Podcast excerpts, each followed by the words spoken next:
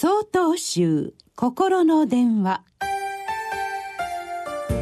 今週は「花祭りの風景」と題して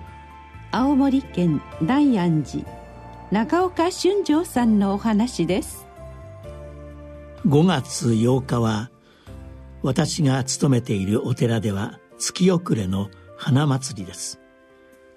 昔から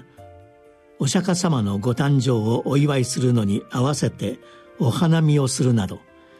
地域の皆さんが大勢集まる行事として続けられてきました。そして現在は地域の皆さんの協力のもとで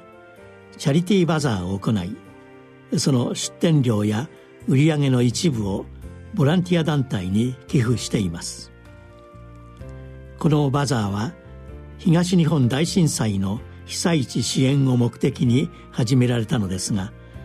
おかげさまで自ら進んで協力してくださる方が増え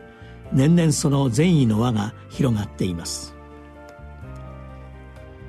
実はこの花祭りに合わせてお檀家さんがお墓参りをする習慣があります。ちょうど花祭りを行う時期は桜の花に加えて水仙が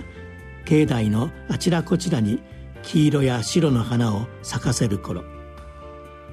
本堂前でお釈迦様の誕生物に甘茶をかけてお参りした後摘み取った水仙の花を自分たちのお墓だけではなく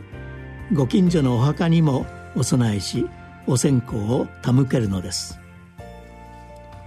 この他のお寺にはない習慣がいつから始まり誰が始めたものなのか住職やお檀家さんに聞いてみましたがはっきりとしません。おそらく誰かお一人の方が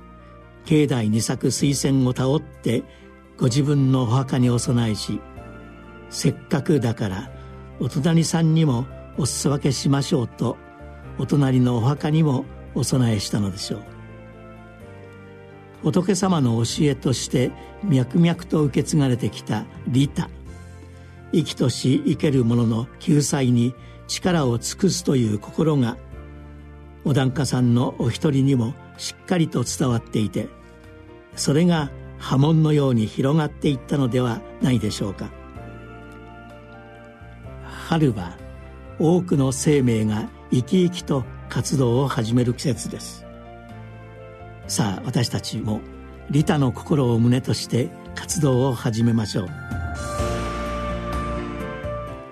5月21日よりお話が変わります。